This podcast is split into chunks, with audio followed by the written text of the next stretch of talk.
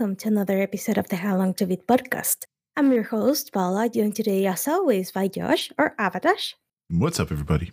And today we bring you the games we've beaten. We haven't retired anything recently, but we've been playing quite a bunch of stuff. Um, for our discussion topic of the week, we have physical gaming and cultural differences, sparked by um, a little something uh, going on in Chile with one of our big two at this point stores. And mm-hmm. finally, we'll go um, for a round of uh, Guess the Game, where Josh will quiz me on the game with this week. Mm-hmm. So yeah, I haven't beaten shit, so take it away, Josh. Yep, so I get to talk a lot again, at least in the beginning. I um, don't have heaps, though, to talk about, but um, I played a game called Tohu, which is T O H U, uh, which is a point-and-click adventure, and it was freaking awesome.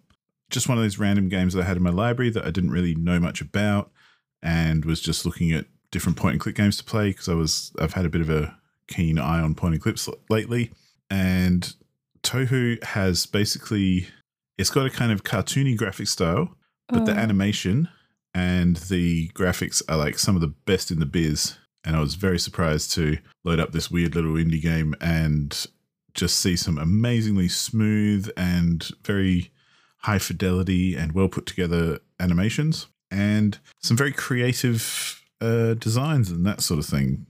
Because essentially you play as... Well, it's kind of a bizarre design world, but that's kind of what's cool about it because mm-hmm. you're in a world where planets are fish. So, oh, so that's the thing I'm looking at. Yeah. So they're small, like they only they might only be as big as, say, a few houses, but they're known as planets. They're basically big fish that people live on. And on your planet that you're on, there's like some evil shadow dude who shows up and starts messing with everything. And there's like a machine that they break, which is kind of keeping everything together. So you go and visit your, your uncle, and because he's like an inventor and stuff. And he says, you got to go do this. And so you end up traveling to lots of different fish, that is planets, um, and doing some puzzles and stuff on each one to get different components and stuff to then bring back to the original planet, fix the machine and sort everything out, essentially. And on each planet, there's basically kind of like a boss, if you want to call it that. It's not like a fight or anything, but there's someone living there who basically runs the place. So you have to kind of convince them to give you what you need. And they're all kind of weird and kooky and have their own little needs and desires and, you know, ways of dealing with things, but it's really cool. And your character, who is a, you know, a girl that you play, she can transform into like this big robot dude who can then lift up things that are heavy, and that's part of the problem solving as well. So there's some problems where you have to be the big robot guy so that you can lift up something heavy, take it somewhere else, maybe fill up a big jug full of water or something and take it to another machine, or you can knock down planks and stuff so that you can build bridges from place to place, or, you know, different things like that. Or if you're the, the girl, then the girl can like crawl into smaller spaces and move a bit faster and jump around and that kind of thing. So you have to kind of balance between the two of them and see, you can swap between the two at will whenever you want and yeah, solve the puzzles. It looks kind of cool. I'm not going to lie. Well, I just saw like a three-piece section where there, like a stair section. I think you, you know what I mean? Yeah. It's kind of a bit all different angles. Yeah, it kind of reminds me of that one painting drawing, and I, re- I don't remember yeah. where it was. But like it an looks M C Escher really, kind of painting yeah. or drawing. Yeah, it looks really charming. And yeah, the animations are really smooth. Like, at first, it reminded me a little bit about, like, of Deponia because of, like, I guess, like, yeah. the cartoonish style and colors. Yeah. But it looks way different now that I really look at it, like, of how the world moves. Yeah. And looks and works. This is definitely one that you want to look at a trailer to mm-hmm. see everything in movement. Because, yeah, it's got that cartoony, it's got a very solid cartoony kind of style to it that is very, you know, clean and precise and very easily to understand. But when everything's in motion, it's just, that's when it's really cool. Yeah. You, that, like, there's some scenes where I just kind of sat there looking at things because it's each scene is like full of different things. There's little animals like crawling around and stuff, and there's different characters doing stuff, and yeah, it's just so much fun to just check out what's going on in each scene and perhaps interact with things and, you know, make them do different stuff. But um, mm. yeah, those animations are really what made it stand out, and kind of, to me, it's like top of the class. Yeah, definitely. The rest of the game, it's like the puzzles are fairly easy to to complete, and, you know, the game's fairly straightforward to get through. But yeah, the uh, the obviously the people working on this were very strong in their art department. Yeah, definitely. Uh, on, on top of everything else, because, you know, it's it's obviously well programmed and put together, obviously, as well. But it really shines on those animations, so definitely worth checking out. uh, I also finished Project, or Dot Project, which I talked about last week. Uh, this is the kind of three-dimensional Picross game where you get uh, like a two D representation of where to put cubes within a matrix, and you basically put them all in the right spot. And when you fill the pattern, it shows you the pattern from like uh, the, the it shows you the three-dimensional shape that you've made from like one angle to show that it makes that particular shape, and then it turns it around to another angle so that you can see that you've made the other particular shape. And it's just a cool little puzzle game. Again, not very difficult. Mm-hmm. Like, I kind of just put my mind to it for about an hour or two and breezed through all the all the levels I had left. And I'm not that smart, so it definitely wasn't um, that challenging. There are ways that you can make it challenging for yourself, like much like um, automation games. You can kind of do the thing where you can you can create the result using as many blocks as possible, or as few blocks as possible. Mm-hmm. Or you can also do it in Picross mode, where you have to do, say, it'll say you need five blocks in this column and one in that column, and so on and so forth. So there are different ways that you can do it, and some are more difficult than others. I tended to go for as few blocks as I could, because that just appealed to me. Because mm-hmm. you can get really efficient by, you know, you might, it'll tell you you're like three blocks over the minimum. So it's kind of fun to look through and think, hmm, I could erase this one and it's not going to make any difference to the result. And, you know, just kind of get really efficient with it that way. But um, good little puzzle game. It's very, you know, if you do look it up and see uh, what it looks like and watch a trailer or something, it's very much that for the whole game. Just gets, you know, a little bit more compli- complicated. And um, yeah, it's if you like that kind of thing, you're going to like this, because it's it's cool. And a little bit different, but pretty easy either way. Uh, yeah. Another game I played, which was one I got free with Amazon Prime, was one called Behind the Frame, The Finest yeah. Scenery. And this is kind of like a story narrative game where, with, again, beautiful art and animation, it looks like a, it's kind of a anime-style animation. A Ghibli movie. Yeah, it looks like a, a Studio Ghibli kind of style graphics, I guess, if you want to call it that. Um, but it has an interesting thing where you you do play as a couple of different characters over time, but essentially you start off and you're playing as a woman who is an artist, and you're in her apartment, uh-huh. and in, in front of you is a blank canvas, and you have a notebook that you can open up, and you can see that she's made a little sketch of what the canvas should look like. So you grab your paints and you start colouring in, essentially, different parts of the painting, but you don't have all the colors on you. So in order to do that, you need to progress the story, because then you unlock things and you find different tubes of paint and that kind of thing to then complete the painting that you're working on. And so you, the interesting thing is that it does is you kind of, when you're doing something, you'll get like a two D animation, and then you'll be looking at a screen where you're painting a picture or something. But then it has moments where it'll kind of put you in the center of your room, and you can pan around it like it's a three-dimensional space. Yeah. You can't like move around in it, but you can kind of pan around and look at the space as if it's a three D space. Kind of like if you're on Google's, you know, Street View or something, without being able to move. Oh, kind of. But um, and then yeah, there's cool things you got to do in there as well. Like you can, again, there's a couple of little light puzzles to to solve to unlock things and find art supplies and that sort of stuff. You're also very interested in your neighbor who's across the way. Like your window looks at their window, and they're another artist, so you kind of voyeuristically end up in their space and look at looking at their paintings and that sort of thing, and, and there's story behind that and all that kind of thing. But um, I actually really loved it, because I really like this kind of game anyway, where it's very story heavy and very kind of simple gameplay, but very well executed. Again, the the art is amazing. It's, you know, top of the class. The story, I think, was written pretty well and presented very well. They didn't kind of just hit you over the head with everything. They just let you experience it as you played the game. And yeah, it was a very satisfying game. It's the kind of game I kind of, if, if it lasted a bit longer or went a bit more in depth, I, th- I reckon I would have been down for it, because it was pretty short. I think it was only a few hours or an hour or two long, I'm, I'm guessing. Yeah, it is a fairly short game. I actually played this one like a while ago. Oh, nice. Um, and I really like it up until things got a little bit weird uh, near the end. Yeah. Uh, but that was like a small blemish on the uh, beautiful, beautiful game that it actually is. Yeah. And I, I love games where they make you do art as well, just because I, yeah. I hate saying it, but as an artist, I'm obviously interested in that stuff. Mm-hmm. So it, it speaks to me anyway. Um, but yeah, just a good little narrative kind of game that, hey, I picked up free from Amazon Prime, so I was happy to play it and enjoyed it. So yeah. I also finished Injustice two, which I spoke about last week, I think, or the week before, sometime recently.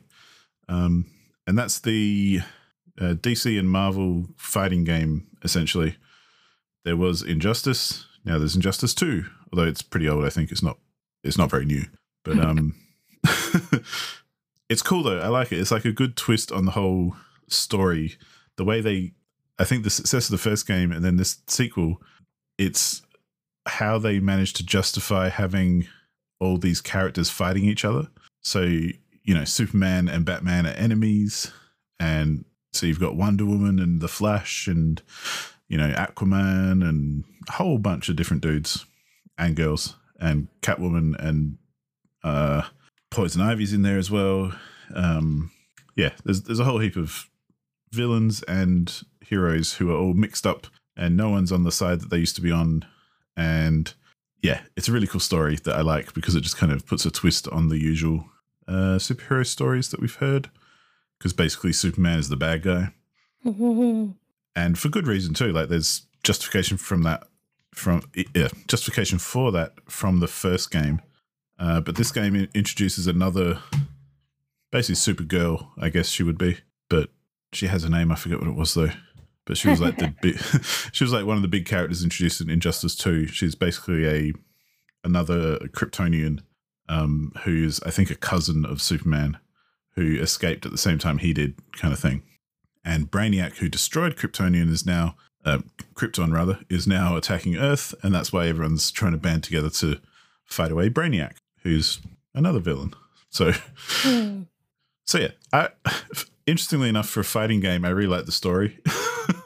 But I think that's kind of what Netherrealm do best these days, who are, you know, the devs who make it. And they also make the Mortal Kombat series. And Injustice plays very similarly to Mortal Kombat, uh, with same sort of fighting styles, I guess, if you want to call it that. Um, or same kind of thinking, I suppose, as opposed to, say, Tekken, which feels a certain way, or Street Fighter, which feels a certain way. Um, Mortal Kombat, I think, feels a certain way, and Injustice feels very much like Mortal Kombat, which makes sense because it's from the same studio. So yeah, I was looking at that. Yeah, it's the Mortal Kombat guys do superheroes. So I'm a fan of that, because Mortal Kombat's my favorite fighting game series. So I'm down. But it was good fun. It was, again, not too long, kind of pretty quick to get through just the story, because obviously it's a fighting game, so it's not meant to be a single player campaign. But it's in there, and it's a good one. So I definitely recommend checking it out. I played it through uh, PlayStation Plus on P S five, and I think you can kind of get it on Game Pass and P S Plus and those sorts of things fairly easily. I think so, but don't quote me. Um, yeah, it was good, and I would happily recommend it. But that's all I've completed this week. Not a whole lot to go on. I'm still bashing away at all the usual stuff. Um, I did play a bit more Baldur's Gate three, but don't really have anything to say about that. um, so I think that's where I'm going to leave it. Well then. So what about what we've been playing? Because we haven't retired anything, so we're doing good. I see it as a plus that we haven't retired anything for a long time. Yeah. It means we've found good games and we've stuck with them. Even though some of them are on completion limbo, but let's not talk about that one. Um, on hold is not retired. True, true. So, I have lots of those. So I mean, I'm still playing a lot of Apollo Justice: Ace Attorney on Nintendo Switch. And I have to say, like, I'm pretty happy that they didn't go with the uh, three D model route, and they more or less kept the original art style of the game, uh, unlike the original Ace Attorney trilogy that is out on pretty much everything at the, by this point. Like, they tried to do, like, an H D and, uh, thing and really smooth out the graphics. Well, I think, like, the D S and three D S version has a little bit more charm to it because of how it looks like a little bit more crunchy in a way. Yeah. Um, but uh, with the Apollo Justice: Ace Attorney uh, trilogy, like the first game is still like two D, and the other games uh, have three D models. But I'm pretty happy what they did with um, uh, the first one. Uh, I guess the fourth game in this series so far. um. So I very much. Uh, wrap up the first trial where I had to defend a very well-known character here. And of course, there was like a lot of fuckery because of course there's a lot of fuckery in these games. Though I have to say, like, um, at the release, like from the mainline Ace Attorney games, this one has like the, I guess, the longest first case or tutorial case okay. um, uh, from the main series. Though, if you count like the great Ace Attorney games, like holy crap, the great Ace Attorney has like quite the long trial for the first uh, case because the the actual culprit just didn't want to admit her fault. I remember she did though. Anyway, and so in uh, Apollo Justice, I already met like the uh, quote unquote. Uh, Maya equivalent, uh, aka the side the sidekick for uh, to Apollo, aka Trucy, mm-hmm. and I have to say, like, she's so fun. I, I love her so much. She's uh, she's a firecracker, right? Um, and she more or less like uh, like car- not cares, but like just pushes and pulls um Apollo around. Because he doesn't like really have anything else to do at this point of the game. Uh, so I'm on the uh, second case, which is Turnabout Corner. And holy crap, I didn't remember.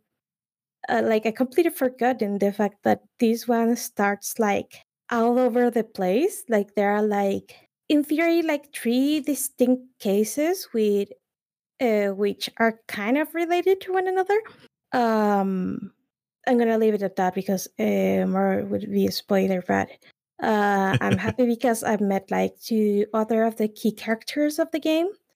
Uh, who knows where Ganshu is uh, from the first trilogy? uh, but we got Ema Skye, and I wrote that incorrectly. There's an E there. Um, so uh, Emma is kind of like the... a character that has made an appearance like on the series before. Uh, she was on the first game uh, of the Ace Attorney series. She's like uh, one of the key characters of the last case. Uh, okay. And I'm talking about the bonus case on the D S version because the original G B A, the G B A version didn't have uh, that last case. Uh, so in, in her... her um, her case was kind of like a showcase of what the D S could do at the time. Like you mm-hmm. could use like the touchscreen to uh, sprinkle like the the white powder you used to um, uh, dust the fingerprints, for example. Oh, yeah, cool. And you could uh, blow on the microphone to to pretty much go that uh, white powder go away and just have the the fingerprint left.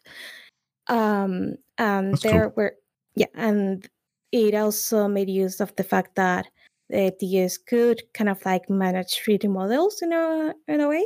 Mm-hmm. Uh, not very detailed three D models, but still good enough three D models. Uh, so you were able like to um, inspect items like from different angles and actually be the one to find uh, little clues and uh, on the evidence that was kind of like uh, very important on, the, on that particular case. Mm-hmm. Um, well, she is back as the head detective um, on on the game. Uh, she's kind of bad because she wanted to be a forensic a forensic uh, scientist, but things didn't quite go her way. Uh, so most of the time she's either uh, pouting because she's not able to do the things she really wants to do, or she's uh, mad at Klavier, who is the prosecutor on the game, on this game, um, who, by the way, I've already met outside of the courtroom. I haven't seen him in action in this playthrough because Uh, this has to be like one of my favorite persecutors. Like most of the persecutors on the Ace Attorney games are kind of uh, are kind of fun, are kind of nice. Like they are have their their own shtick. Uh, mm. There are like some that are like kind of evil, um, but they usually don't last long. There's Mister Payne, the uh, tutorial prosecutor, who's pretty much, I don't know how he got the job, dude. Like, uh, he, he's always messing up. But anyway, uh, but it, it is true. Like, uh, I mean, it's funny because like his animation when he's like losing is he usually like loses his hair in a in a way. You, you have to see it to believe it. Um, and in this game, like for the first case, he had like this ridiculous hairdo because he's kind like. The top of his head is bald, but he had like long hair on the sides, and he looked kind of funny. Um, nice. uh, still, you have to see it because holy crap! Like, who was his uh, hairstylist? Who thought that looked okay? But anyway, um, so yeah, like I'm on uh, case two or episode two at this point, and I'm still just investigating. It's been like, let me check real quick because holy crap. So I've been like an hour and twenty minutes just investigating like the first day because like the trials on this game take three days. So you have usually three investigations and three uh, trials. Um, mm-hmm. But yeah, like um, the game itself is not very long. I think it's like twenty to thirty hours. twenty-one hours, ah. I think, methinks. Not long at all. Like, come on. Like, if you see, like, the other games in the series, like, that ain't too bad. Like, actually, let me uh, check real quick. Like, for the first case that it had, like, that isn't, like, really long at all. Like, uh, Dual Destinies is thirty hours. Spirit of Justice is thirty-seven hours. Like, wow, and okay. Don't even get me started on adventures uh, on the Ace Attorney games because they're like two parts of the same story. And uh, between the two of them, it's almost like seventy hours. So yeah, twenty-one cool. hours for an Ace Attorney game ain't that bad. Yeah, no, fair enough. so yeah. Um, so yeah, I'm pretty happy to be in this part of the game. Um mm-hmm. I really hope I enjoy it as much as I did, even though uh, some people kind of like look at it like uh, the black sheep of the Ace Attorney, like the mainline Ace Attorney games. Like I don't really know why. Like you either love it or hate it, I guess. But anyway, uh, the other, the, I guess it's because the gimmick it has that's kind of weird. Um, like at the very least, I it was in the first trial, but I don't. think it was like it wasn't badly implemented, but it was weirdly uh, writ- written, like how how right. out of nowhere, like he started like saying uh, like saying like things like, "Hey, on that part of your testimony when you recall uh, the the the victim being hit on on." on the back of the head, like you're kind of like scratching the back of your, of your neck, are you right?" And I'm like, I don't know, like how that line of questioning was allowed in the courtroom, but anyway, it's just a game. Okay. Yeah. uh, I've seen weirder stuff. Like, come on, like the parrot takes the stand. There was an actual parrot testifying on one of the games. So Checks I've out. seen worse. uh, cool. So yeah, before I go crazy talking about that one, uh, let's go to Not Tonight, which is the game mm. that uh, Josh uh, picked for me to play. Uh, mm-hmm. Since he won the last iteration of uh, our little guessing game, uh, he right. he picked Not Tonight, which is kind of like Papers, Please in a way, uh, because you have to, like, I guess, control the entrance of people, but instead of you pretty much being the, the person like in charge of, hey, are you entering to this country or not? It's just like uh, you have like little jobs here and there.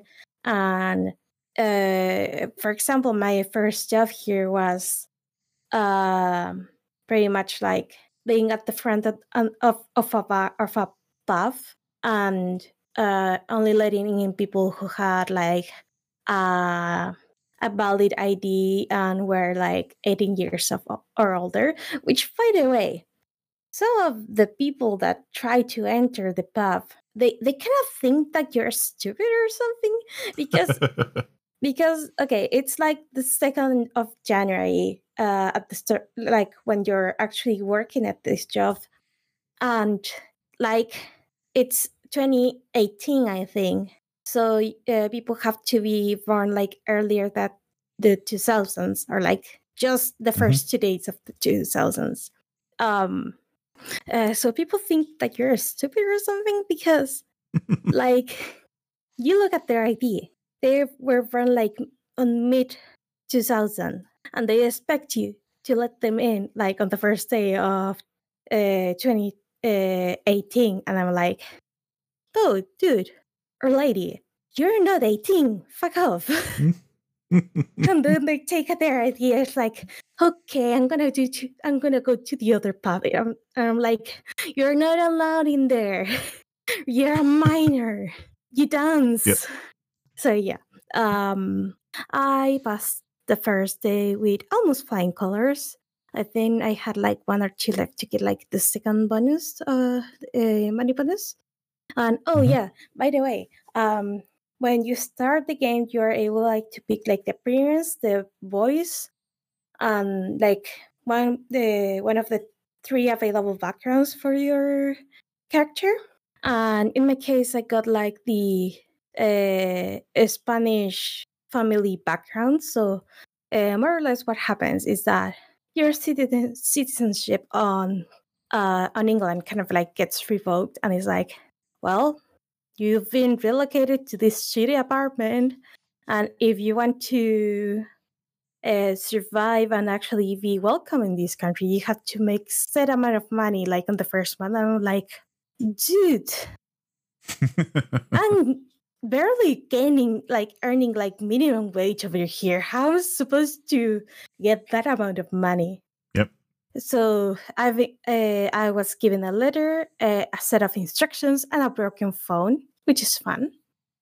Um, so yeah, like uh, I also uh, noticed that you can like level up some stuff, which I'm not sure how it affects the game yet. Mm. Um, so yeah, like uh, the job description says I'm a bouncer, whatever that means. I don't know. Uh, I, I guess I just like. Uh, I guess maybe that's like a like an English thing, like to call security people bouncers, because we call them bouncers here as well. They're basically people who man the door at clubs and pubs and that sort of thing, and yeah, uh, they'll turn people away. They'll tell them they're not allowed to come in. They'll you know get rid of drunk people.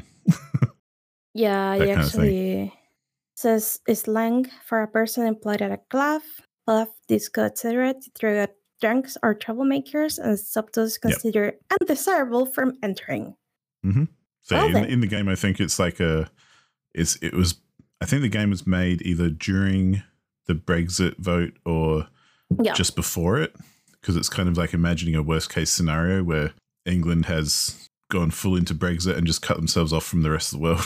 Yeah, it's kind of like during Brexit, uh, according like from what I gathered. So mm. this is quite interesting. So yeah, it uh, right now it has like less moving parts, like during the actual uh, job than uh, Papers, Please, but you had mm. like more freedom between jobs, in a way. Uh, yep. So it's kind of like a breath of fresh air, even though like the main mechanic is something I've seen before. So yeah, that is Not Tonight. Um, I hope I can continue playing it, like uh, mm-hmm. for the time being. Yeah, I've got to give it a play as well to remind myself, because it's been a while since I played it, because I played it pretty much when it came out. Oh, um, um, yeah. So yeah, like, uh, what have you been playing? Nothing crazy, although one of them might be a bit interesting for some people. But um, I continue playing Super Adventure Hand, which I mentioned already, where you play as a hand that mm-hmm. is trying to get through levels, and there are feet who are coming against you. Yeah, and you move around like a spider, but you're a hand. So there's that. Um, it's cool. It's I don't really have heaps to say about it. It's more just going through the levels. I looked it up and I think there's like fifty levels total. So I'm at about level twenty-five or something, about halfway through. And they just kind of get more complex each time and introduce new elements and stuff. And it's essentially like three D platforming slash puzzling slash a little bit of um, physics, I guess.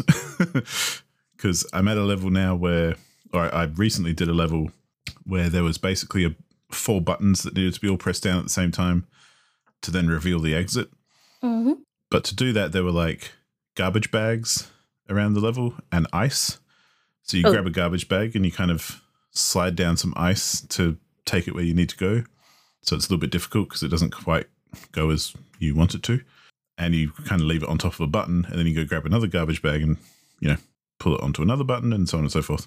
And um, so that was a bit frustrating because I didn't realize you could actually grab onto the bags when I first started, because as the hand, you've got a number of moves where you can either grab onto something or you can flick something, which essentially will, you know, hit it away from you, or you can like basically jump on top of things that might move. So you can like use your weight to kind of change the orientation of things.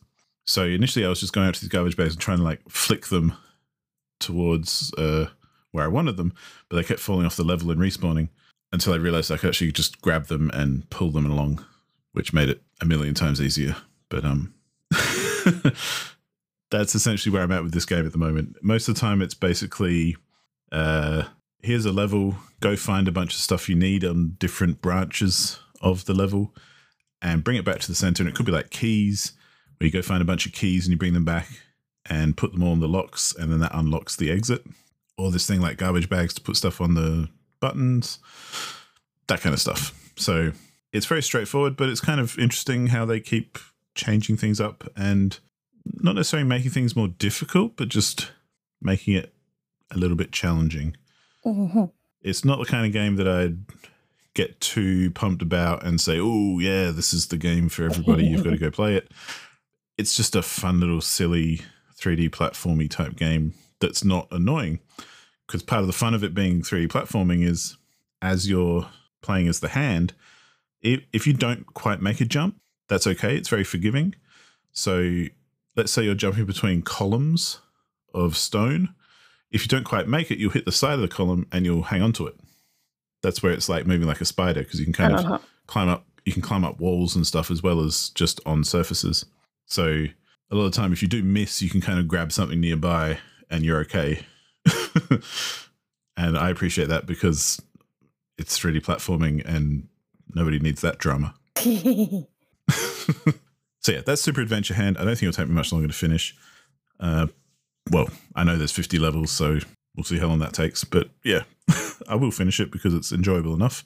Uh, I've been playing some more Dragon Quest Builders, which I started a while ago, and I've been dipping into every now and then just on PlayStation um, as kind of like a bit of a mindless kind of podcasty game. Although I had to think about it a bit last time when I played, so I was a bit annoyed. But no, um, I essentially needed to find some resources in order to craft what I need to craft, and I forgot, because I hadn't played it for a while, where to go for those resources. And I spent most of the time just kind of cruising around doing nothing for like an hour until I figured out again, oh that's right, there's a whole teleporty pad that you can take to go to a completely different world, and that's where my resources were that I was looking for. So my own dumbness, but I should have noticed it earlier. But it's good. It's got, there's enough of a, I think what I like about it is that it's open enough that you can kind of do what you want, but there's enough of like a carrot on a stick to kind of guide you on what to do next if you want to progress. So, you know, I spent a lot of time just kind of cruising around, exploring places, gathering resources, just, you know, mindlessly doing stuff. And then I kind of got bored of that and went, oh, I actually have objectives, so I can go do that instead. So I went and did some objectives. And as you do? Yeah, it's it's kind of like, it feels like, pretend you're playing Minecraft, but you also have actual goals that are set out for you. That's what it feels like to me anyway.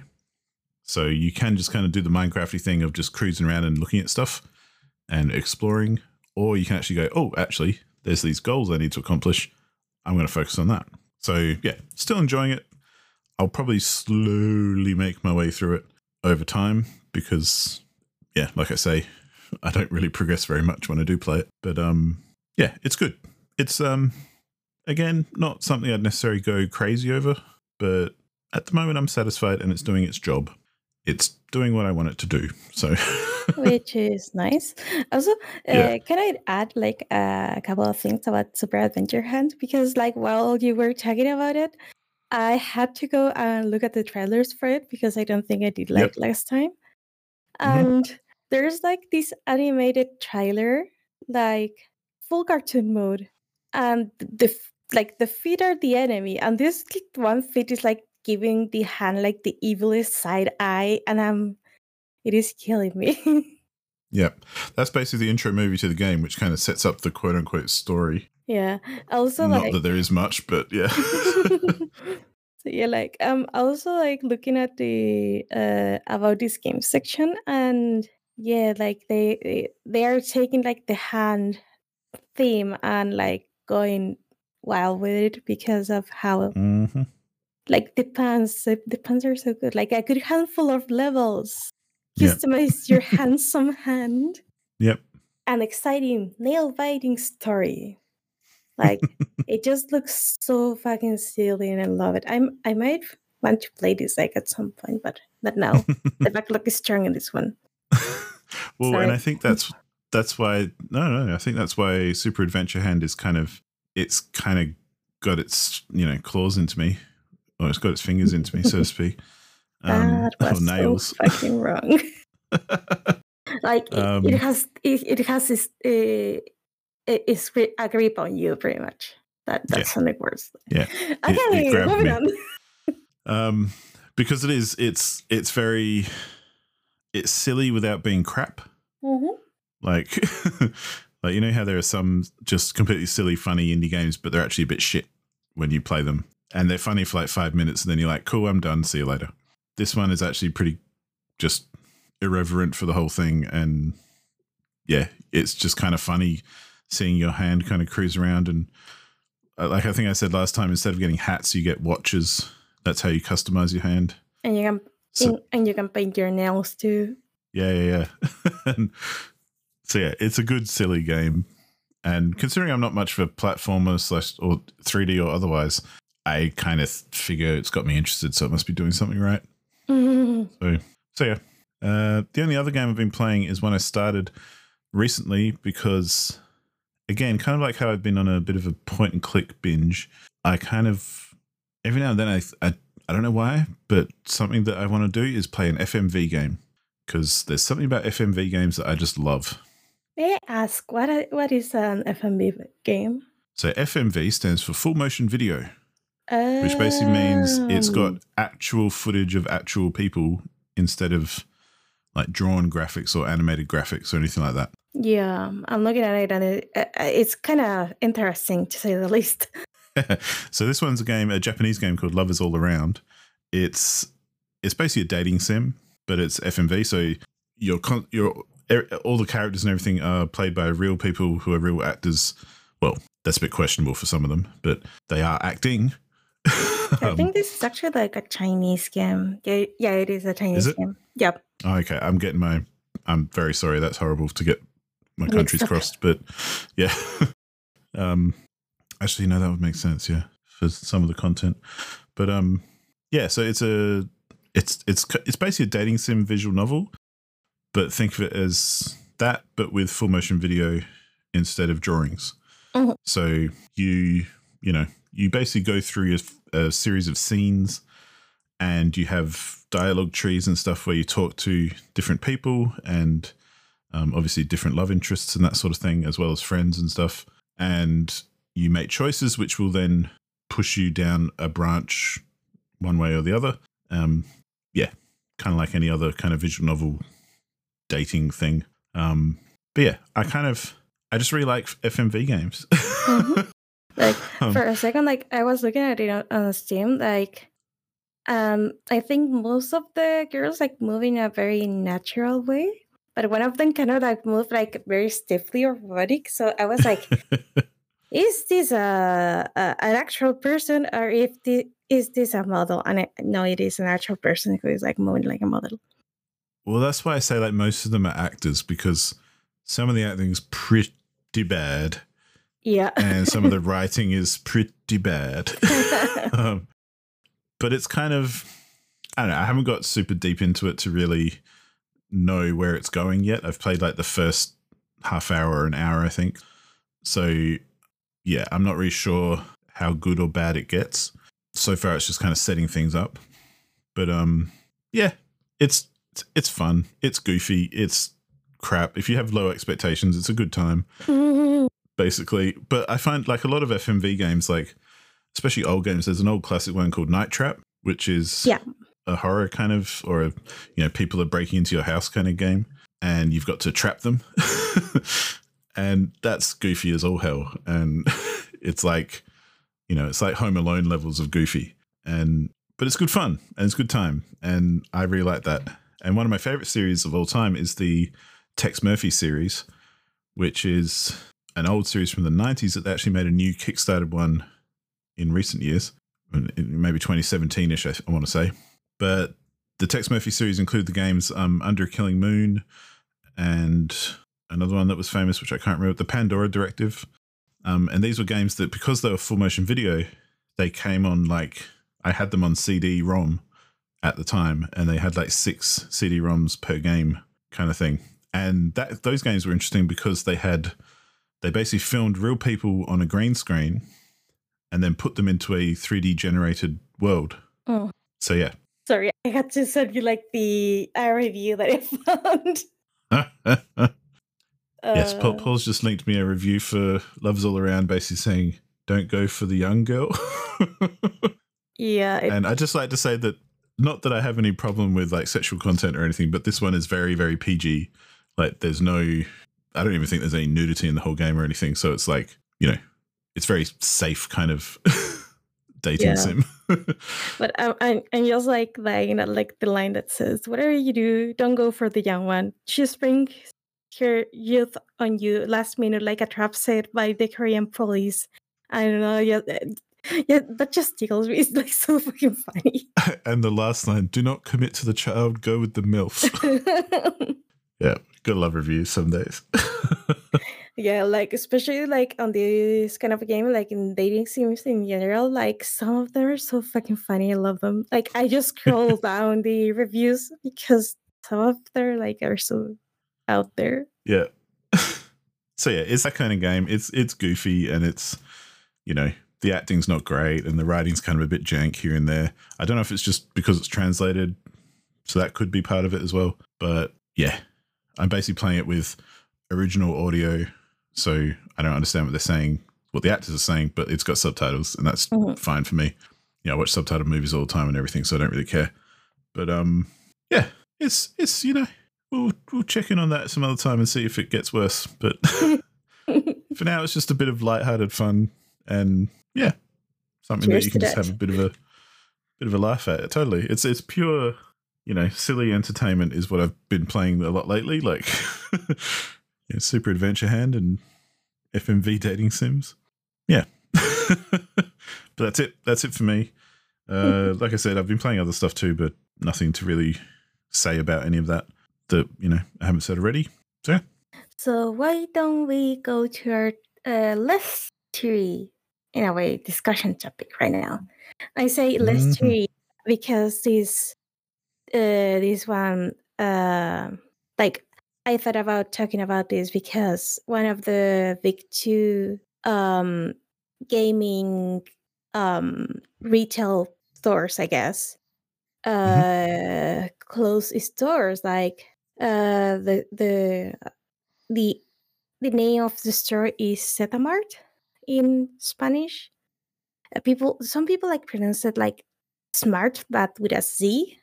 And it's okay. like, no, it, it, it's Zetamart. Like they they even like went and post uh, a thing saying like, hey, yeah, it's it's Zetamart, don't be stupid. But anyway, um, uh, the thing about this store is that it's been, well, it was uh, actually like, I didn't even investigate this, this fucking thing. Like I must, let, let me. Uh... Well, Paula mentioned this to me as well.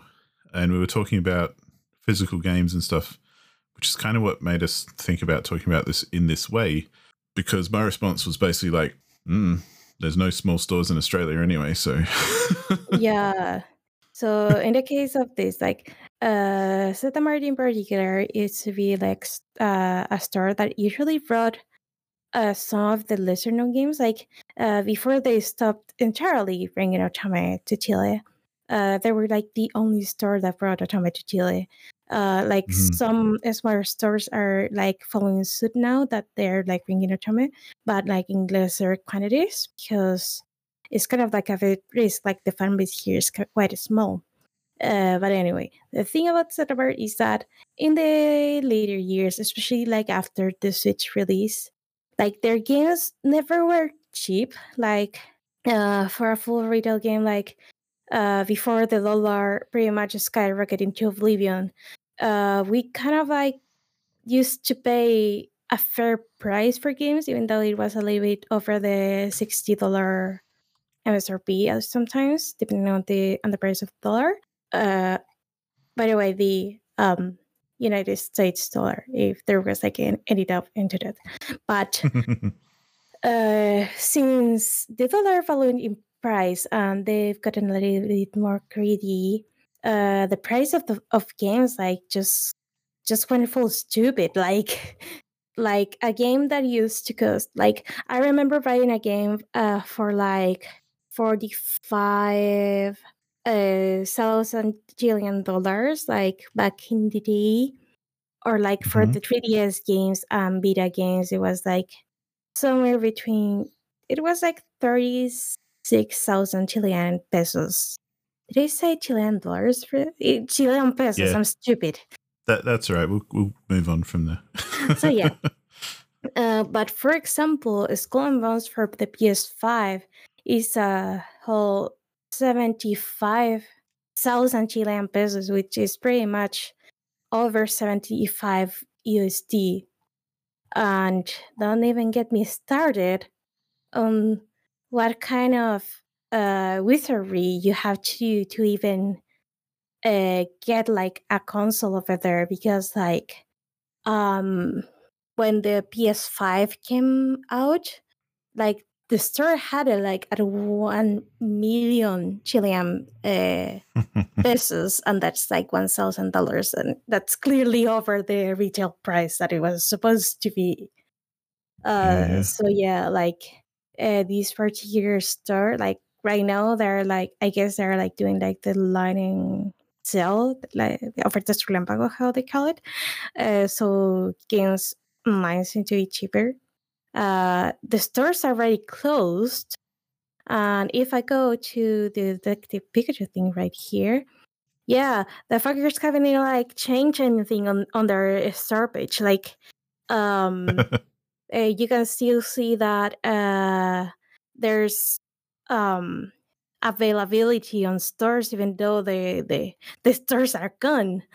Uh, but I guess they're still sending stuff. I don't know.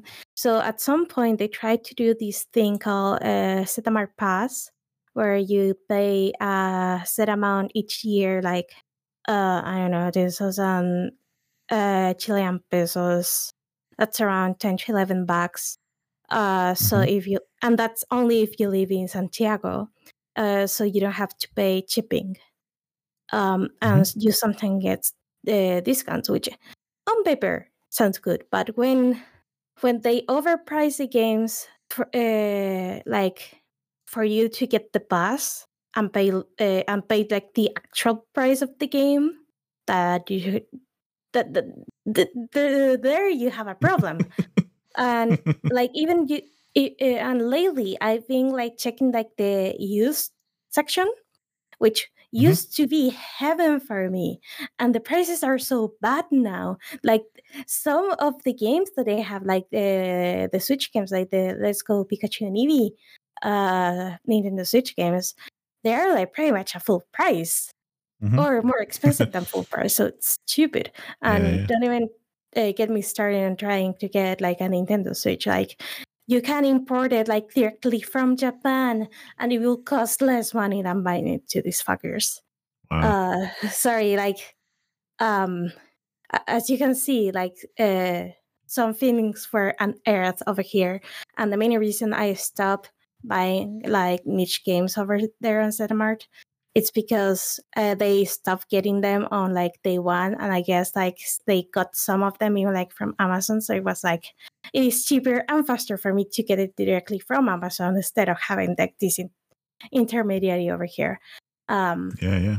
Weebly is not on a much better position, I guess. Uh, they're like marginally cheaper in a way, but uh, I guess they don't have the variety. But um. The smaller stores, like one that uh, started like I think just before the pandemic, uh, which is Mathogame. It's like let me let me go check it real quick.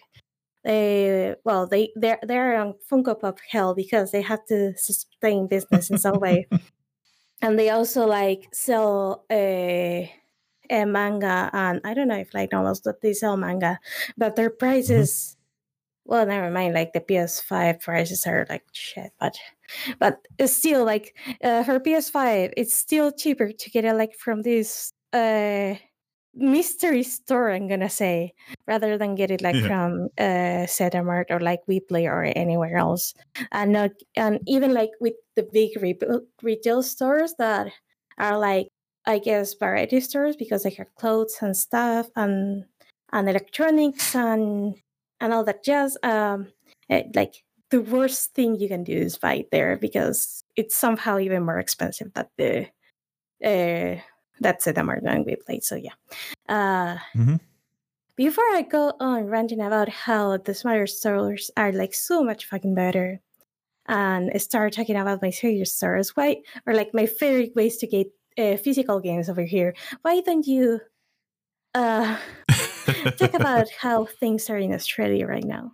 Well, I'm not the biggest physical game buyer anyway, mm. just because I'm happy to have everything digital and I can get it cheaper that way most times, like True. nine times out of ten.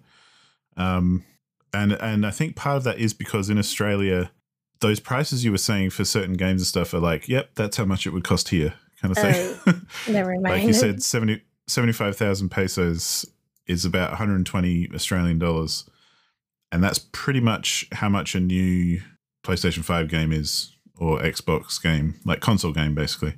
Um, like the latest Assassin's Creed or something, that's probably about one hundred twenty bucks when it first comes out, and it doesn't go down very quickly because it's console. So console games never go down really here unless they're on sale on like certain times during the year. But yeah. um, for just general kind of prices, that's yeah. They're usually pretty expensive. Um, it used to be that the excuse was, you know, where we live in Australia and everything has to be imported so far, but that's kind of been shown to be bullshit anyway because they sell the digital versions for the same amount of money. Yeah. So a new game on PlayStation as well, if it's digital, will be one hundred twenty bucks. So whatever. That's why I don't t- tend to buy stuff on console anyway. That's why I've got my subscriptions, and I tend to just stick with that because it's way cheaper to pay fifteen bucks a month and get a bunch of games. Yeah. But, um... like one of the excuses that I see uh, for prices on the, for example, the Chilean eShop versus prices on uh, retail and stuff is that they mm. have to make it fair for local commerce or something like that, which is like, yeah, yeah fair, but still it is bullshit. Like, even Steam yeah. like makes games cheaper uh, for Chile uh, versus uh, United States. Yeah, I mean, regional pricing and stuff should come into it with, uh, you know, general wealth of a country. You know, if, if if a country is typically poorer or something, like I know some like Eastern European countries which are a bit poorer, mm-hmm. they have lower prices on Steam because it, you know, means they can actually afford to buy the games. Um, and that's why they have like region locking sometimes, because that was kind of the problem with G two A for a while, was people buying keys in like Estonia or something, which are cheaper, and then selling them in richer countries like America and yeah. making profits kind of thing. So I can understand that. And Australia is, on the grand scheme of things, one of, uh, you know, our baseline is kind of leaning towards the wealthier side of life. So games being more expensive here is kind of, you know, par for the course, even though they're not that affordable anyway, in my opinion, because I'm kind of an average dude and I can't afford to spend one hundred twenty bucks all the time on games. True. It's not like I make so much money that that's doable. It's still expensive. But it's um, still expensive as fuck, like really. Yeah, and the interesting thing though that we were talking about before, which kind of sparked this discussion, was also uh, there's no real, they do exist. There are small stores here that sell hard copy games, um, but they're basically non-existent really. And if they do exist, they tend to specialize in things like uh, Japanese imports or something. Like, there's a shop in the nearest city to me called Shin Tokyo, which does manga and anime and collectible figurines and stuff, as well as imported Switch games. So it's basically like a Japanese themed store where you can get Japanese pop culture stuff, and part of that is Japanese Switch games, but they're f- even more expensive than if you bought them elsewhere, because uh-huh. because they're all imported and, you know, all that kind of stuff. And it is just a very small kind of niche store that I don't think would have shitloads of customers, but enough to keep it going. True. Because it's been around for a while. But um, most of the game retailers here are bigger companies, like E B Games is probably one of the biggest ones. And that's, I think they're international. Like, I think they're in America as well, and possibly England, if not elsewhere. Another big one we have is called J B Hi-Fi, which is, I don't know if that's international or not. That I just don't that. know.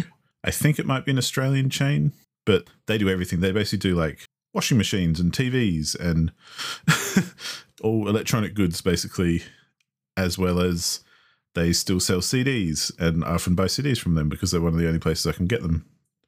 But um, uh, they have a big, they sell a lot of video games and computers and consoles and that sort of stuff as well.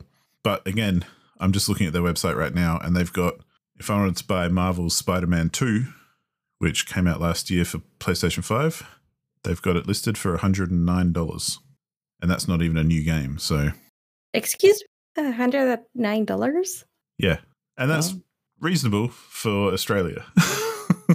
Like, that's the, the thing. Like, the context is different. Um, it gets crazy when you look at like deluxe editions, because they've got a pre-order up for a physical version of Final Fantasy seven Rebirth, the deluxe edition, and that's one hundred seventy dollars, which is a lot of money. Like, I'm not pretending it's not, but it's still, you know, kind of how it is. Like, they've got the deluxe edition of Suicide Squad Kill the Justice League. That's a physical one as well, and that's the same price. It's one hundred seventy dollars. Uh, they've got Grand Blue Fantasy for only eighty-four dollars. That's quite cheap. Prince of Persia, the new Prince of Persia is only out, only just out for sixty-nine dollars. That's super cheap. And nice. So, you know, and that got good reviews too, so it's not like it's a crap game. But so it can vary quite a bit depending on the title, but that's where physical games for me are, there's no benefit to it, other than I can understand people who want to have a physical copy so that uh, there's the idea of, you know, if you buy something digital, it can be taken away from you. Whereas if you have a physical copy, you've always got that copy, which mm-hmm. I'd say is kind of arguable these days, especially with P C games, because nine times out of ten, if you put the disc in, it's just going to download it from Steam anyway, or you know, download it from PlayStation Network or something anyway. So the disc isn't really doing much for you, especially if they delete servers and that sort of thing. But aside from that, that's a, another little bit of a tangent. But um, as far as stores go, I feel like the main, the big retailers are the ones who sell games in Australia for physical versions. Um, and it's kind of too expensive for small stores to support it. Yeah. Like we used to have a lot more of them, especially in the through the early two thousands. There were loads of little stores or or even bigger chains and stuff who sold physical items. Like there's a chain called Just Game, who I think are in U K as well, maybe elsewhere. They used to be here. There was, we never had GameStop like in America. Yeah. But we had one, another one similar, which had a similar name that was just a different company. That, you know, kind of, yeah, like, but not, yeah. Um, but they've all, they've all gone by the wayside. They've all, you know, disappeared. Mostly because E B Games, being the big international company that it is, can undercut basically everyone else. So they can sell things cheaper than any other store that tries to set up. And J B Hi-Fi sells more than games. They sell, you know, electronics and C Ds and music and movies and T Vs and, you know, like I say, fridges and washing machines and all that kind of stuff too. So they supplement their departments with the other departments kind of thing. Oh. And the only other place I can think of outside of that, which is, you know, carries games that are cheap or or uh, kind of mainstream prices, would be places like Target or Big W or Kmart, those sorts of big department stores that have like a game section. So yeah. They'll have like the new popular whatever games, and they'll be reasonably priced because it's a big department store. Whereas like all the other game, all the other game stores, especially the ones that just specialized in video games, I wouldn't know where to find one these days, to be honest. I'm sure they exist, but I have no idea where they were. I'd have to do some serious Googling to figure out if there was even one in the same state as me. Um, and yeah, I think it's mostly because it's just not affordable and sustainable anymore. Because for a, a little store to, uh, well, the other thing we spoke about was just population differences between, say, Chile even and Australia. So I think our overall population is more than Chile. I think Chile's got like twenty million, and yeah, we've we got about twenty-five. Uh, yeah, we have up, uh, around twenty million, and last time I checked, you had twenty-five. Yeah, so we've got more in total, but we are a much larger country, and we are way more spread out. So my closest city has, I think, a population of about a million. I'll have to double check that. Let me just, quick, oh, maybe it's five million. I can't remember. Uh, population. No, one point three million is my nearest city that I live by. Oh. Whereas I think Santiago has five point six million. So, and, and to yep. be fair, Adelaide, which is the city I live close to, is not the biggest city in Australia. It's quite small compared to other cities. But even if I look at Sydney, which is probably the biggest, that's five point three million. It's so, still less than Santiago. What the hell? So when you think about it that way, and Australia, for anyone who doesn't know, we're roughly the same size in land as the continental United States. Yeah. So if you think of U S A, chop off Alaska and Hawaii, and that's basically the, roughly, give or take, it's the same size as Australia. But we have twenty-five million people instead of like three hundred million or however many there are in America. Um, so when you th- the point of all these numbers is that if you're going to st- start a game shop in a city of a million people in a country that's spread out as much as Australia is, because to get to the next nearest city, it's like nine hundred kilometers away, which I'm going to convert for the other p- people who might be listening. That's about five hundred sixty miles, which means nothing to me, but it's nine hundred kilometers. That me. It's about... It's about a nine, nine hour drive from my house to Melbourne, which would be the closest city other than Adelaide, which is about half an hour from my house. So you're not getting people coming from elsewhere. You're only serving your own city because no one's driving nine hours to buy a video game from your little store. And unless they're like really, really dedicated. Yeah. Well, that's when we get it posted, or we'd, we'd get it sent, you know? Yeah. um. So then if I'm setting up a game store, I'm serving a, not heaps of people in the grand scheme of things. I'm a niche store compared to other stores, so my games are going to cost more than E B Games or J B Hi-Fi or the big competitors, just to pay my rent and just to pay my bills and that sort of thing. So that's that's basically why all those stores kind of went out of business, because they couldn't afford to stay in business anymore, and they didn't have the uh, high enough population to kind of support them as well. So yeah. It's unfortunate, because I'm always a big fan of, you know, smaller business over big corporations, because screw the big corporations, really. Um, yep. But yeah, that's unfortunately that's the way it is in Australia. I'd love to hear from other Australians if you listen to this going, that's not how it is to here, because I will say one thing that I always uh, remember about Australia is that might be how it is for me in South Australia where I live in that state, but it could be completely different in a different state or a different city that I don't know about, because there's quite a lot of diversity across Australia, much like there is in America in a big country like that. So I could be wrong when talking about, say, the bigger East Coast cities, but I think it's pretty much going that way anyway, because the prices are the same wherever you go. So yeah, yeah. That's that. Like over here, we have like a little bit of everything. Uh, like there are like a lot of, I gonna, I'm gonna say like hot, uh, hotspots of uh, gaming stores, like Paseo Las Palmas.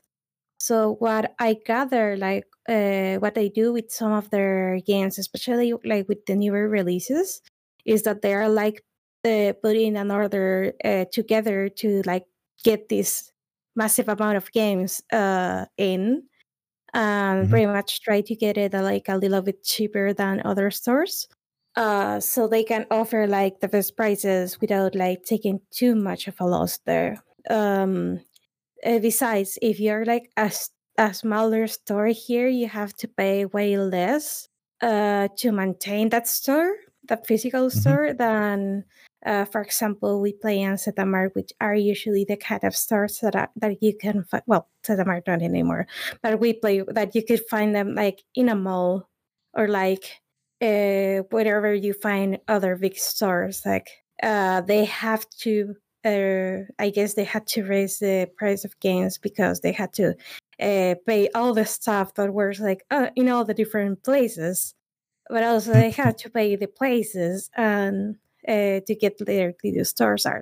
But the thing that I've noticed uh, about Zetamart in particular is that they don't have a lot of stuff to show on stores. Yeah.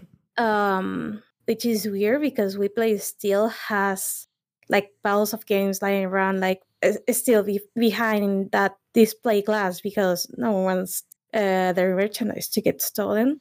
But like in a way that the last time I went to a Setamart, it felt so fucking empty that it was like, why do they even have a store? Because like they, they have a store, so like uh, people, especially like parents with their kids, like go there and try to buy stuff, because like, hey, I didn't, uh, I wasn't planning like to buy anything, but it seems like the new Zelda game or the new Pokemon game is out or has been out for a while, so why don't I just buy it?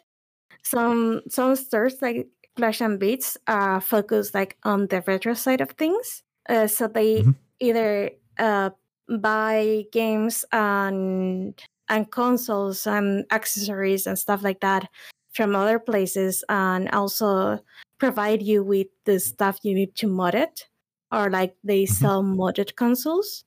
So they had like their own little niche market that isn't going away like anytime soon. Like if you're a retro collector here in Chile, you have the money, because it ain't it ain't cheap.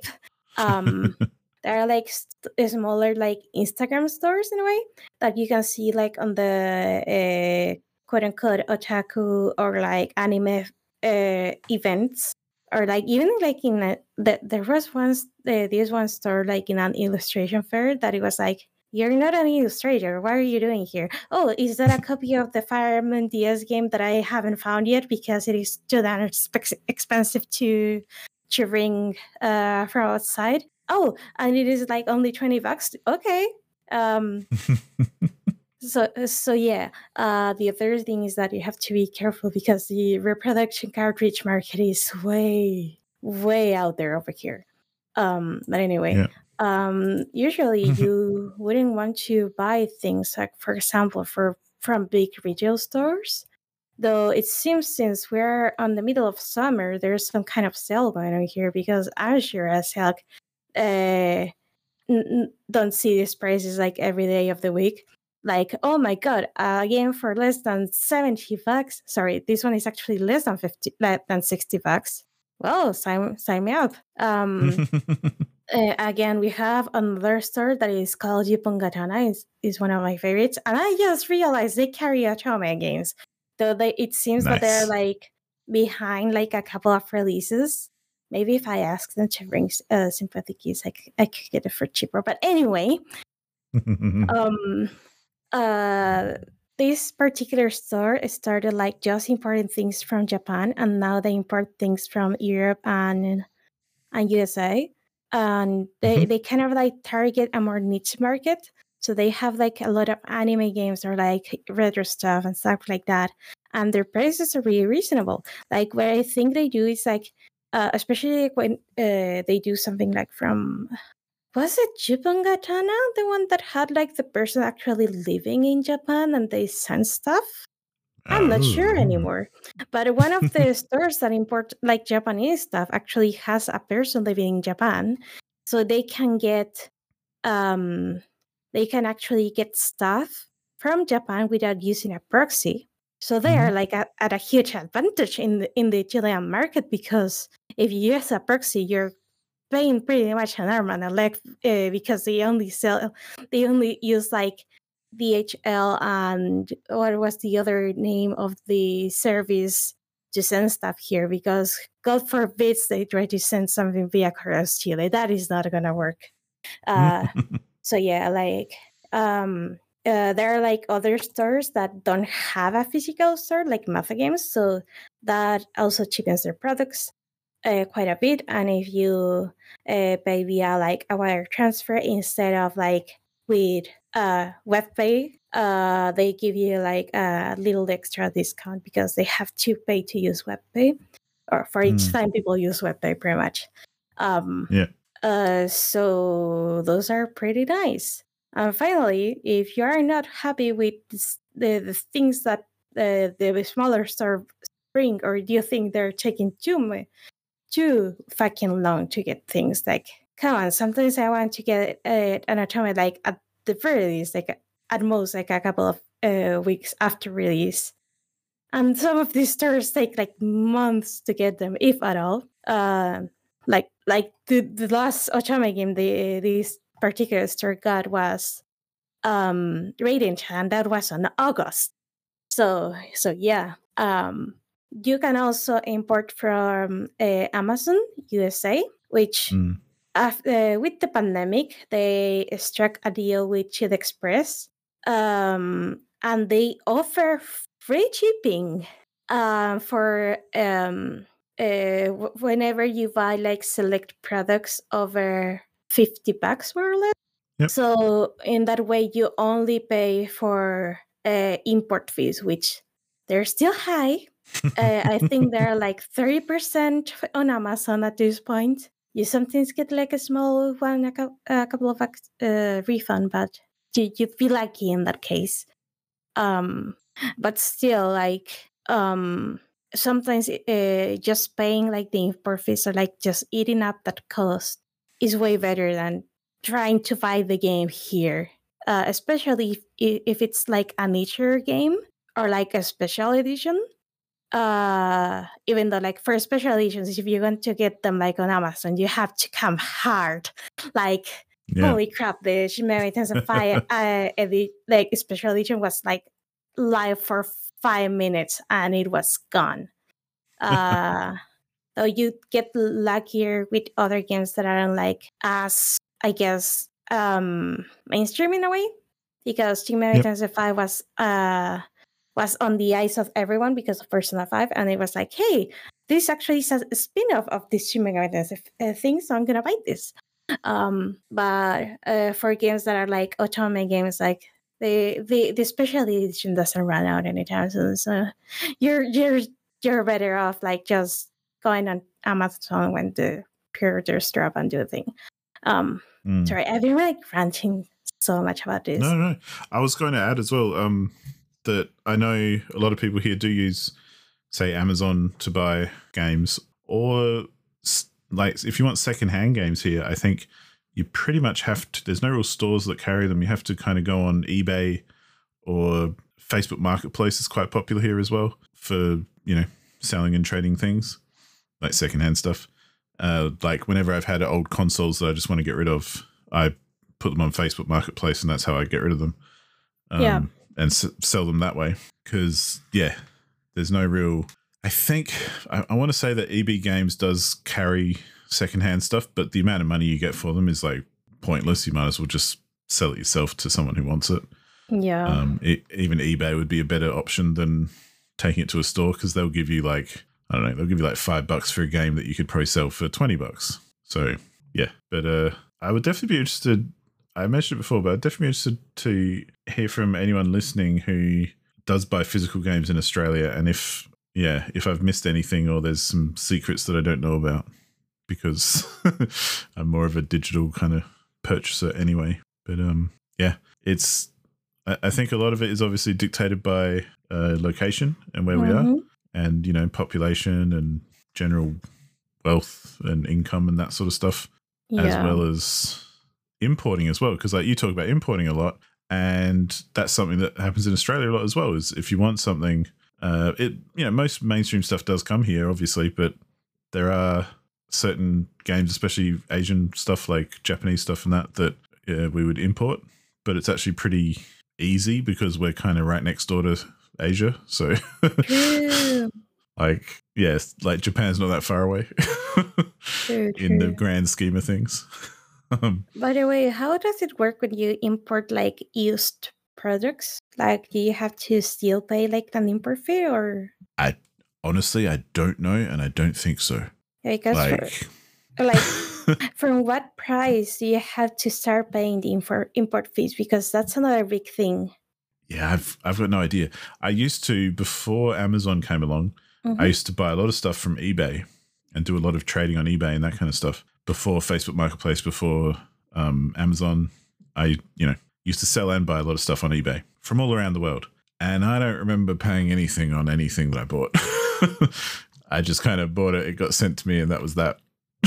Lucky, because whenever I buy anything like over thirty U S A U S D, sorry, thirty mm-hmm. U S D, I have to pay import fees, and it, it ain't cheap. Like, holy crap! And thirty U S D ain't a lot either. Like, you buy yeah. a couple of books, and you you meet the price, or you buy a single game, and it's like, well, then that that would be an extra twenty bucks. I mean, I did a quick Google, and apparently anything that's under a thousand Australian dollars does not require any import taxes. Holy crap. Unless it's alcohol or tobacco. But stuff over over a thousand dollars, you do need to basically fill out a form and pay, like, I think a five percent import fee. Only a five percent? Yep. Apparently, that's what my initial Google tells me, but it could be misinformation for all I know. Still, I'm jealous. Holy crap. But then, you know, there's other things as well. Like, I think I've told the story before, but when we didn't have an R rating in Australia, um, I couldn't buy Mortal Kombat nine. So I bought it on eBay from like an American and had it sent to me in Australia. Mm-hmm. And then, um, so effectively I imported it. And then I found out about six months later that what I'd technically done was import banned goods. And I could have been fined ten thousand dollars. I can't, like. So yeah, there's a whole lot of rules that I don't know about, apparently. Yeah. Which is funny because Australia is well known for having like really tight borders for certain things, especially food, because to protect um, our environment and stuff, we have a lot of like you can't take fruit and vegetables interstate because we have a thing called fruit fly. Yeah, we which have is essentially, them too. Yeah. So to stop it basically spreading, we stop. You can't transport certain goods around the country. You have to kind of, you know, have it where you are, kind of thing. Mm-hmm. And and very much, if you try and enter Australia with any kind of food that's not, you know, vacuum packed and sealed and everything, you're not going to be able to keep it. You're going to have it taken away. Yeah. So even things like, you know, I know people who've had, they've gone overseas and they've come back with like a a thing they bought, like a souvenir that's just made of wood. Mm-hmm.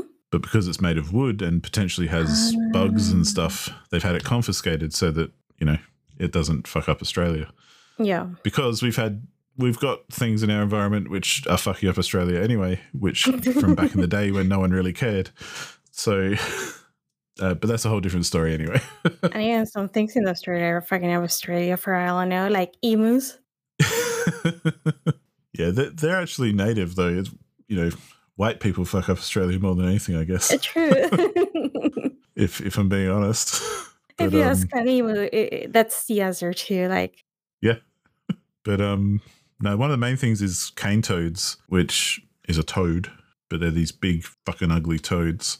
And in the northeastern parts of Australia, like the tropics, it's like a plague. Like they're everywhere. Ooh. Because they were imported into Australia to basically, the joke is that they were brought in to eat a bug which was eating cane crops, hence the term cane toads. But because the bugs sat on top of the cane stalks and the toads couldn't get to them, it just didn't work. But they bred like crazy and are basically a plague which is spreading across the country very slowly over years and years and years. God damn it. So it's kind of like you're allowed to kill them as much as you want because they're that prevalent and annoying. It's kind of like uh, when people were having like a rat problem over in Hawaii because, of course, they introduced rats. And then yeah. they brought the mongoose, and the mongoose is a diurnal animal, and the rats were like, well, I guess I'm just going out at night. So they now have a mongoose and a rat problem. Yep. So, yeah. Um, but that's not video games. Oh, um, whoops. Whoops. No, I find all that stuff interesting anyway. But um, so, you know, but yeah. I think if you're a physical gamer in a physical gamer, if you buy physical games in Australia... Not only are you spending lots of money, but you're going to big, big, big corporations to get them, or you're ordering them online. Yeah. Secondhand, perhaps. If you live in Chile, the mom and pop stores are like your best friend over here, or just imported from Amazon. Mm. So, yeah. Other ways, like there's a good deal here and there, but most of the time, just just get it from the smaller store. It's, it's going to save you lots of money. Yeah, I mean, the last time I bought physical games here was, I think... Uh, E B Games had like a Black Friday sale like a few years ago. Mm-hmm. It was whenever Fallout four came out, because the only reason I have that physical is because they were selling it for like ten bucks. Ooh, the that's nice. Same year it was released. So I was like, cool, that's cheaper than I can get anywhere else. I'll buy that. Mm-hmm. And it was literally a case with a Steam key. Oh, so that's the reason why it was so cheap. Yeah. Well, and a lot of them are like that these days, especially P C games. True. Which is part of the reason I don't buy P C games hard, like hard copies. Because they're just kind of shit. And yeah, I'd rather just wait for a Steam sale and deal with that. So True, true. Yeah. But yeah. Well then, let's, let us go to the last segment of today's episode. um, Josh, what what have you brought mm. to the, uh, for the class right now? Well, I hope you got your thinking cap on. And I okay. hope I haven't uh, used this game on you before. Because we were talking before the recording where I was saying I really need to make a list of all the games that we've guessed, because I'm starting to question whether the games I find on Paula's completion list are ones that we've used before or not. Whoop. So I hope this isn't, but you can tell me if it is. I need to complete more stuff for you to have more options. But let me see. There's a... Oh, see. There's a comment here which I'm like, that might give it away real quick or it might not. Because I don't know the game very well, which is a kind of a clue in itself, I suppose, is that it's not too familiar to me. But the good thing about this is there are lots of completion comments to choose from, which kind of makes it more difficult as well. So this person did a main story completion uh, that was twenty-one hours and okay. thirty minutes. And that's, you know, pretty average for this game. A little bit shorter than most, but pretty much on the money. Mm-hmm. Their comment was, just the story for first playthrough. Okay. Not school mode. Main difficulty on both settings. Is it Danganronpa? Maybe. uh, is it the second? No, the second one. Which one has a school setting? Fuck it, this is Danganronpa: Trigger Happy Havoc. It is. I thought they might give it away. Have we done it before? No, we haven't. Okay, cool. But yeah, uh, that was one of those those comments that I'm like, this is either going to give it to you straight away or it might be a bit confusing. Yeah, this, the the school setting is kind of like, I want to say like a, a New Game Plus kind of thing, or like either a late game thing or like New Game Plus, because I don't remember shit about the school thing. uh, but I, it, I had an inkling that it, it would be the case, because I do remember the second one having like a mode that I actually played for a little bit, which I don't remember the name of, but it was kind of fun. Awesome, awesome. Well, that was nice and quick and easy then. Yeah. well, well done, Paula. Yeah. Golf clap for you. And I'll give you three points for you. That puts you on four points to my one at the moment. So oh. breaking ahead early again. Is it Trigger Happy Havoc or Happy Trigger Havoc? Trigger Happy Havoc, right? Trigger Happy Havoc. There yeah, it's always go. fun when it's a game that I don't know much about. Like, obviously, I've heard of Danganronpa, but I've never played them, so I don't know. Yeah, uh, the games are kind of nuts uh, yeah. because of how, like, okay, you ha- you you well, you walk around this school, but you have trials, and the trials are kind of weird because there's like you um you have to shoot statements to make an objection, and you have like truth bullets that are like your evidence. And you have to select okay. uh, a piece of ed- evidence, put it in a bullet, and shoot the statement that is on screen. So it's kind of it's kind of nuts. And also you have uh, mini games for some uh, specific segments of the trial uh, that mm-hmm. kind of like help you like uh, come to a conclusion about a certain piece of evidence. So. Oh. Um, I don't remember like all the ones like on, on the first one, but for example, I think the second one you had, was it the second one? I don't remember. You had like Crazy Taxi, which um you you had to like drive a car and uh, uh and get people in the car and stuff like that. Uh, you had like one where you have to spell the word, but you have uh to kind of like look for the letters. In one way or another, I think that one has like multiple iterations. And uh, I think it was in the third one that uh, actually, like, whenever there's like a split in the group where mm-hmm. uh, half of the people think one thing and the other half of the people think the other thing, you have to like kind of like select the arguments uh, to fire like from the people on your on your side. Uh, Uh, of the field, you, you have right. to fire like their arguments to the other people's arguments. It, it, it's kind of weird.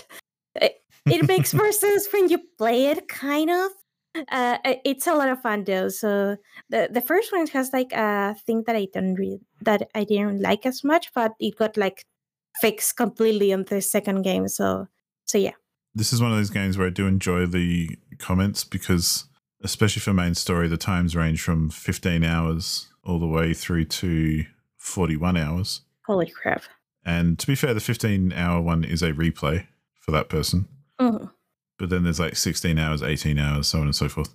But I love the, it just this is my own little thing really, but I love what looking at comments on How Long to Beat. And so there's someone here who did it in forty hours and their comment is literally just, how can people finish this in twenty-four hours? True. Like- there's another one which is like, I doubt you can beat it in a shorter time, and they did thirty hours. I'm like, well, you know, some some people play faster than others. I guess it also depends on the version of the game, because uh, from my uh, fr- from what I remember, like there the it originally came out in the P S P, um, but right. it got localized for the Vita or something like that. I don't, I don't remember. Yeah, most of these are P C or PlayStation Vita. But there's also some PlayStation Portables, some P S four, some P S five, even Xbox One. Mm-hmm.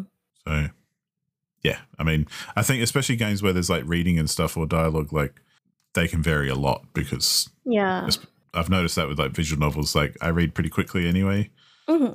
compared to some other people, and that's fine. You know, there's no, it's neither here nor there.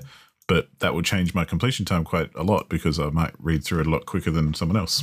Yeah, between between the fact that it is a visual novel, even though it has voice acting, like some people will go and enjoy the voice acting, and others will will just mm. press A, X, whatever, uh, as fast as possible.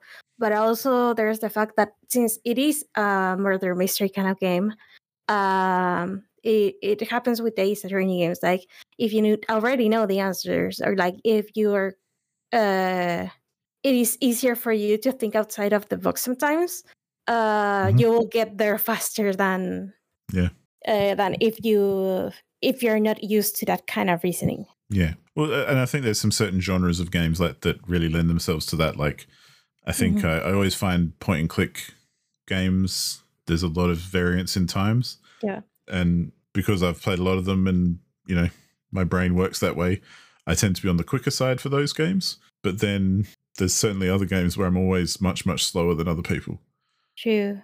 But, oh, and also I, I forgot this has like difficulty settings. Um, mm. If I remember correctly, like you have more options for, to choose from uh, mm-hmm. when you're like uh, trying to see like an inconsistency. You're given like more pieces of evidence, so you have to really think about it. Uh, okay. Yep. So yeah. Yeah. No. Cool. I do. I you know, like I say, I've definitely heard of the Danganronpa series, so it is one that every now and then I think, oh, maybe I'll play that, but it'll probably depend on whether I manage to pick it up in a bundle somewhere or not. So. True. True. Uh, it's more available than ever right now because uh, I think it's even like on the Switch, and of course it's on the Steam. Mm. I think yeah, if it ends up on, it might already be there, but if it's on like Game Pass or PlayStation Plus or something, I'll probably give it a go. I guess that is everything for today. Uh, thank you everyone for listening to us. If you have any questions, suggestions, or just uh.